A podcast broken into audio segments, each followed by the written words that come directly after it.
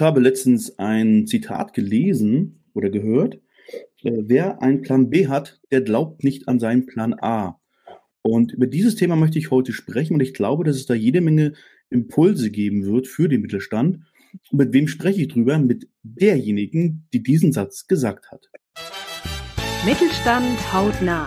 Der Podcast mit den Impulsen aus der Praxis für die Praxis. Mit den Themen, die den Mittelstand bewegen und den Lösungsansätzen, die ihn voranbringen.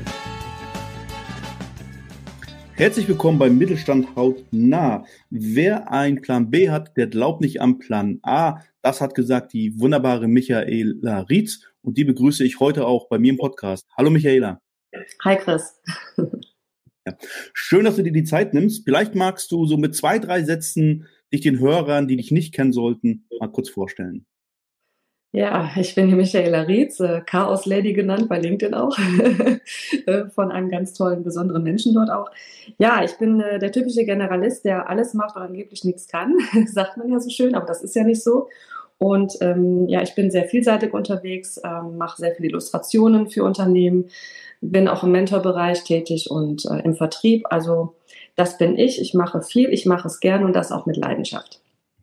Ja, ich glaube, alle, die dich kennen, äh, wissen, dass du eine sehr leidenschaftliche Frau bist. Und alle anderen, die dich noch nicht kennen, sollten dich auf jeden Fall mal kennenlernen. Und LinkedIn ist da ja eine gute Einstiegsdroge für. Ähm, Michaela, ähm, der Satz, wer einen Plan B hat, glaubt nicht am Plan A. Da hat ja schon so ein Stück weit in sich. Ähm, weil normalerweise sagt man ja auch gerade für mittelständische Unternehmen, Du musst eigentlich immer irgendeinen Plan in der Schublade haben, falls das andere nicht funktioniert. Vielleicht magst du uns mal aufklären, äh, was dich bewegt hat, das so zu sagen und vielleicht auch, wie du es meinst. Also der Satz, der kommt tatsächlich nicht von mir, der kommt von meiner Tochter, weil sie gerade auf dem Weg als Musikerin ist. Sie ist mittlerweile 14 Jahre alt, macht Musik, seit ich eigentlich denken kann. Sie hat angefangen mit einer Kinderukulele und singt und, und spielt. Sie spielt drei Instrumente, singt, ist Songwriterin hat jetzt gerade im Studio ihren ersten Song aufgenommen, mit dem sie absolut nicht zufrieden ist, aber sie ist ähm, so mit sich, ja, so im, im Kampf, sage ich mal. Und sie geht wirklich nur diesen einen Weg, weil sie sagte zu mir, Mama, wer Plan B hat, glaubt nicht an Plan A.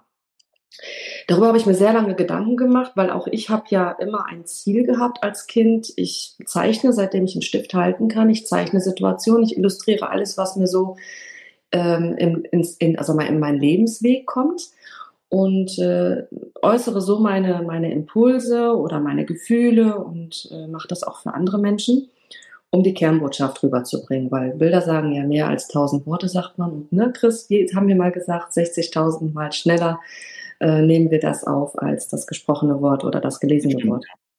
Und ähm, ich musste meinen Plan A jedoch des Öfteren verlassen, weil Plan B mich immer wieder über Wasser gehalten hat. Und dann habe ich mir so überlegt, was wäre gewesen, wenn ich bei Plan A geblieben wäre, wenn ich nicht immer auf andere Menschen gehört hätte, wenn ich nicht immer darauf gehört hätte, was mein Großvater damals gesagt hätte, mit Kunst kannst du keine Geld verdienen. Und diese alten Glaubenssätze, die ja irgendwo irgendwann mal dann wieder rausgeprügelt werden. Ich sag mal, weil man sie ja selber, es, man quält sich ja damit. Man möchte ja eigentlich das, was in einem lebt oder diese Leidenschaft, für die man halt steht, die möchte man ja auch ausleben. Und da hat meine Tochter nicht ganz unrecht, weil wenn sie diesen Weg geht, der ja wirklich sehr hart und stolperig ist, ähm, mit allen Dingen, die ihr so in den Weg gelegt werden, die ganzen Steine, die Lehrer, ne? Du musst das und das studieren, du musst das und das so machen, du musst das und das. Und meine Tochter, die wehrt sich da so dermaßen gegen, sagt, Mama, ich will nicht studieren, ich will's machen. Ich möchte nicht Musik studieren. Ich möchte nicht in Gesangunterricht. Die hat eine super, Entschuldigung für den Ausdruck, super geile eigene Stimme. Und ich weiß, wie es ist, wenn man in einen Zeichenunterricht geht und seine Linie verliert, seinen Strich verliert. Und man muss sich dann immer wieder neu finden. Man hat seinen eigenen Strich und seine eigene Linie. Man hat seinen Wiedererkennungswert. Und deshalb unterstütze ich das mit allem, was mir zur Verfügung steht, dass meine Tochter ihren Plan A gehen kann. Und natürlich auf der einen Seite sagt man Plan B in der Tasche haben, falls Plan A nicht funktioniert. Aber ab wann funktioniert denn Plan A nicht? Das finde ich jetzt eine wahnsinnig spannende Frage. Ab wann funktioniert Plan A nicht? Weil wenn ich das jetzt übertrage auf das Unternehmertum Und wenn ich so Unternehmer beobachte, wie oft die eigentlich ihre Zielgruppe oder ihr Kernbusiness wechseln, so gefühlt so alle drei Monate machen die irgendwas Neues, weil irgendwas nicht funktioniert hat, stellt sich mir die Frage, gab es da genügend Geduld? Ja, ähm, machen wir wirklich immer alles richtig, um Plan A zum Erfolg zu bringen oder geben wir bei den ersten Hindernissen, bei den ersten Widerständen zu früh auf? Und ich glaube, das ist so ein bisschen auch das, was so deine Tochter, und ich finde das sehr inspirierend, ähm, von so einem jungen Menschen, ja, eigentlich so eine Weisheit äh, mit auf den Weg gekriegt zu haben, hast du wirklich alles getan. Und ich glaube, dass viele es oft bedauern und sich diese Fragen, wie du auch, sich einfach stellen, habe ich eigentlich alles getan, damit es funktioniert oder was habe ich nicht getan? Äh, von daher finde ich das wahnsinnig spannend. Wann wird es denn Zeit für einen Plan B? Muss man den schon in der Tasche haben, wenn man Plan A geht? Oder reicht es nicht auch, einen Plan B zu entwickeln, wenn man merkt, okay, Plan A scheitert jetzt? Und kann man überhaupt vom Scheitern reden? Kann es nicht sein, dass manchmal für Plan A vielleicht nicht der richtige Zeitpunkt ist, ähm, aber in drei Monaten kann es anders aussehen? Ja, also, aber ich muss, also dieses Aber, ich sage sehr ungern Aber, ähm, ich muss, wenn ich dann so über diese Worte meiner Tochter nachdenke und über mein Leben, über die Kunst und äh, die Leidenschaft, Dinge zu zeichnen und darin aufzugehen, aufzublühen und so viel Leidenschaft mit reinzubringen, wenn ich es dann tue, ähm, und in anderen Jobs immer wieder unglücklich war und auch bin, auch das, was ich jetzt gerade tue, erfüllt mich jetzt nicht wirklich. Ich tue es, um sicheres Geld zu verdienen, bin ich ganz ehrlich, nach der mhm. Flut, äh, Pandemie. Wir haben ja alle damit zu kämpfen, was, was Corona angeht. Irgendwann ist dann auch mal vorbei gewesen, weil wir haben uns auf LinkedIn ja und eventmäßig online getroffen. Das hat ja auch wunderbar funktioniert, weil wir eine super Community gefunden haben. Wir haben uns ja gegenseitig irgendwo auch getragen und ähm, unterstützt, was ja auch mega ist bei LinkedIn, wenn man es dann auch wirklich lebt. Ähm, aber auch nachher hier bei uns nach der Flut habe ich für mich persönlich das Gefühl gehabt, ich gebe auf. Ich war müde, ich war erschöpft und habe gesagt, ich kann nicht mehr. Ich kann es nicht mehr, mich hinzusetzen und zu kämpfen, wer kauft meine Illustrationen, wie pitch ich jetzt, wie mache ich das, weil ich bin nicht der typische Mensch, der rausgeht und sagt, kauft mein Produkt, kauft mein Produkt. Ähm, manche können das super.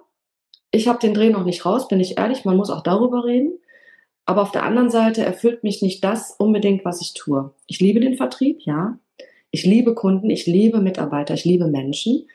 Ähm, ich gebe sehr, sehr gerne Vorträge im Bereich Mitarbeiterbindung, Findung und Rückgewinnung auch. Weil auch so findet man Kunden, weil Kunden spüren das ja, ob der Betrieb in Ordnung ist, ob der heile ist, ob der kaputt ist. Will ich überhaupt da was kaufen oder nicht?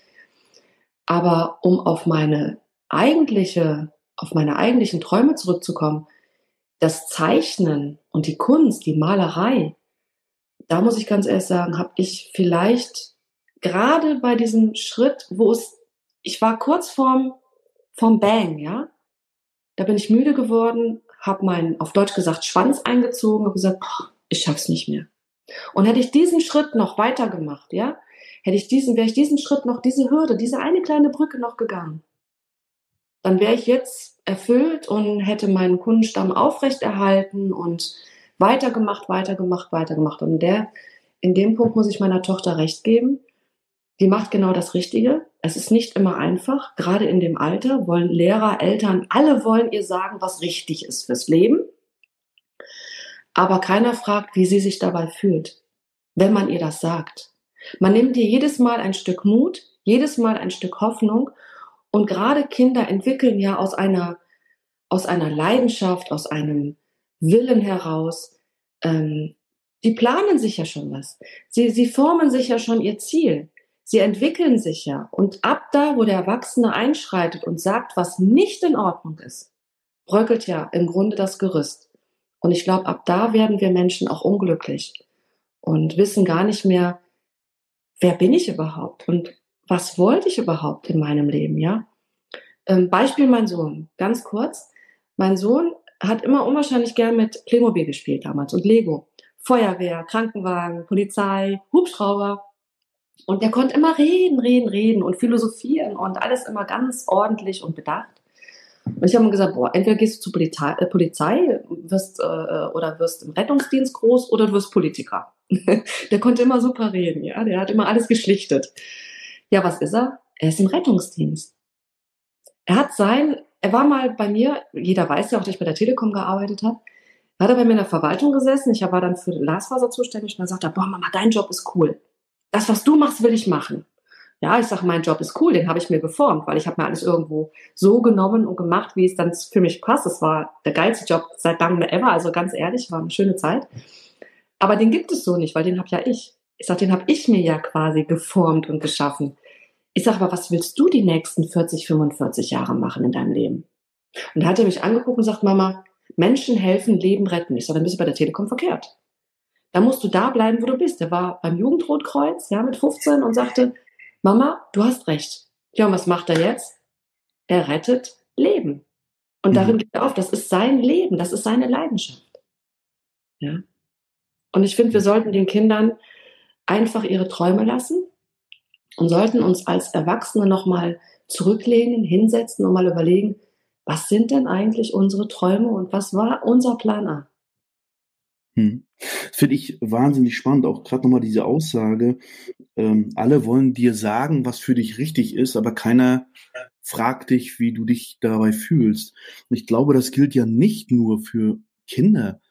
Ich erlebe das ja tagtäglich, wenn, wenn auch Unternehmensberater und Unternehmen gehen und dem erstmal erzählen, was alles scheiße läuft in dem Unternehmen, was alles nicht funktioniert, was alles für überhaupt nicht zukunftsfähig ist. Und dabei, glaube ich, auch vergessen, hey, ich komme in ein Unternehmen, das macht 50 Millionen Euro Umsatz. Das ist von null aufgebaut worden, durch den, dem ich gerade erzähle, was er alles scheiß gemacht hat. Wo ich sagen muss, der, so ein 50 Millionen Unternehmen hat der Typ doch nicht aufgebaut, weil er nichts kann oder weil er keine Leidenschaft dabei war. Ähm, er ist vielleicht jetzt an einem Punkt angekommen, als Unternehmer, wo er sagt, okay, ich meine unternehmerischen Fähigkeiten, mein Know-how ist äh, gerade zu Ende, ich brauche Unterstützung. Das finde ich schon eine große große äh, Anerkennung auch an, an der Person, zu sagen, ey, ich muss mir jetzt mal Hilfe ins Unternehmen holen, weil ich mich auch ein Stück weit die Digitalisierung meinetwegen äh, überfordert, der gesellschaftliche Wandel überfordert, äh, mein Geschäftsmodell irgendwie mir gerade wegbricht aufgrund von Klimaveränderungen, gesellschaftlichen Veränderungen. Ähm, also ich sehe das gar keine Schwäche, aber auch ganz, ganz häufig, in allen voran die großen Beratungsunternehmen, die treten da auch wie ein Elefante Porzellanladen und wissen meiner Meinung nach das eben auch nicht zu wertschätzen, was dieser Mensch geleistet hat an sein Unternehmen. Und gerade wenn es um die angestellten Berater der großen Beratungsfirmen geht, die haben in ihrem Leben noch nie ein Business aufgebaut. Ja, und das ist tatsächlich, was ich auch wieder gespiegelt bekomme, wo die Leute sagen, ähm, dass man da ganz einfach mal auf Augenhöhe sich begegnen muss und auch mal eine Anerkennung haben muss, dass er verdammt viel richtig gemacht hat. Und von daher, wenn ich das mal auf Plan A und Plan B nochmal beziehen möchte, würde ich sagen, ja, du hast ja nun gerade bewiesen, man muss manchmal Plan B oder C ergreifen, weil man auch gewisse Verpflichtungen sich selbst gegenüber oder auch anderen gegenüber hat in der Familie. Und du hast ja schon von der Flut gesprochen, vielleicht nochmal ganz deutlich, du kommst aus dem Ahrtal äh, oder lebst dort. Ähm, für die Hörer, die jetzt sich die Frage gestellt haben, was hat das jetzt mit der Flut zu tun? Das ist so ein bisschen die Auflösung noch. Ähm, höre ich so raus, dass man seinen Plan A aber nicht aufgeben muss, sondern vielleicht, wenn man aus der Schublade Plan B oder C holt, den Plan A vielleicht mal in der Schublade parken sollte, um ihn rauszuholen, wenn es wieder eine gute Zeit ist. Äh, und am besten in der obersten Schublade. Jetzt hast du ja aber auch einen Riesenvorteil. Das hast du schon gesagt. Du hast ja ganz, ganz viel gemacht. Du hast ja auch deinen dein Job bei der Telekom ja im Grunde, hast du dir den selbst kreiert und nicht eine Job Description abgearbeitet. Wir hatten da gestern in einer Sendung eine interessante Diskussion drüber. Da geht es auch um Stellenbeschreibung und so weiter, wo ich sage, vielleicht sollte man auch darüber mal na mehr nachdenken, was tatsächlich eine sinnvolle Stelle ausmacht. Ähm, jetzt hast du ja den großen Vorteil, du bist eine Generalistin. Du machst ziemlich viel, du bist ziemlich breit aufgestellt. Äh, ich lese in Stellenanzeigen, ich höre in Unternehmen immer, wir brauchen Spezialisten, wir brauchen die Experten. Warum braucht man denn Generalisten wie, wie du eine bist? Weil wir das große Ganze sehen. Wir sehen es aus der Vogelperspektive. Und das ist ähm, verkehrt, wenn man sagt, wir können oder beziehungsweise wir, wir machen viel und können nichts. Nein, wir sind in dem Punkt Spezialist oder spezialisiert immer dann, wenn man oder wenn wir sagen, wir nehmen uns einem Projekt an. Wir gehen ja nicht hin und sagen, wir können alles, sondern wir gehen hin und sagen, wir interessieren uns für etwas. Ähm, wir wollen wissen, wie es funktioniert. Wir wollen wissen, wie es geht. Und wir wollen auch wissen, wie man das umsetzt. Das heißt ja nicht, dass ich jetzt Arzt bin. Ja, ich kann noch nicht operieren. Aber wenn ich mich jetzt für Mitarbeiter oder mit, für Kunden interessiere oder überhaupt fürs Unternehmertum, so große Konzerne, dann möchte ich auch wissen, wie funktioniert das. Ja, und ich war auch auf der Seite als ähm, in, in der Abteilung HR. Ich, ich meine, ich bin jetzt mittlerweile auch 50 Jahre alt, ja. Ähm, ich habe das gestern verfolgt, deine, äh, dein Gespräch auch mit Kai und mit allem Mann. Und ich war teilweise etwas entsetzt, weil ich sage immer, ähm, man braucht uns. Und wenn die Stellenausschreibungen etwas transparenter und menschlicher wären oder überhaupt wieder mehr zur Menschlichkeit zurückkommt, dann kann man in uns genau das entdecken, den Spezialisten für das, was man gerade braucht. Und wenn wir uns darauf bewerben, dann interessieren wir uns ja auch dafür. Dann heißt es ja nicht, dass es uns langweilig wird, sondern wenn du jetzt sagst, hey, ich brauche jemanden, der im Vertrieb stark ist und geht raus, ja, setzt sich ins Auto, fährt raus und holt meine Kunden zurück oder äh, betreut meine Kunden, wie auch immer, dann würde ich sagen, geile Sache, mache ich gern. Ich brauche den menschlichen Kontakt.